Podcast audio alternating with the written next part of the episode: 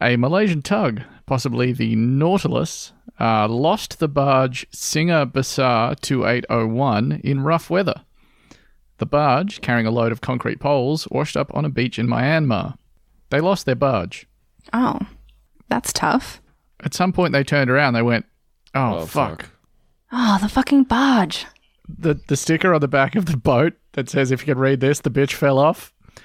Uh, they got a radio call from someone saying, "Hey, I can read this." I think the bitch fell off.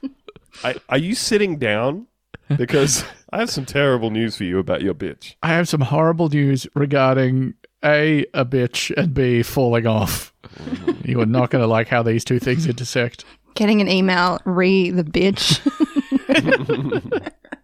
Comma falling off, etc. Hey, thanks for listening. It's Andrew here.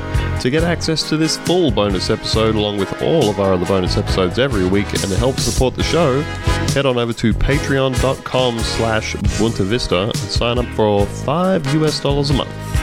Bye!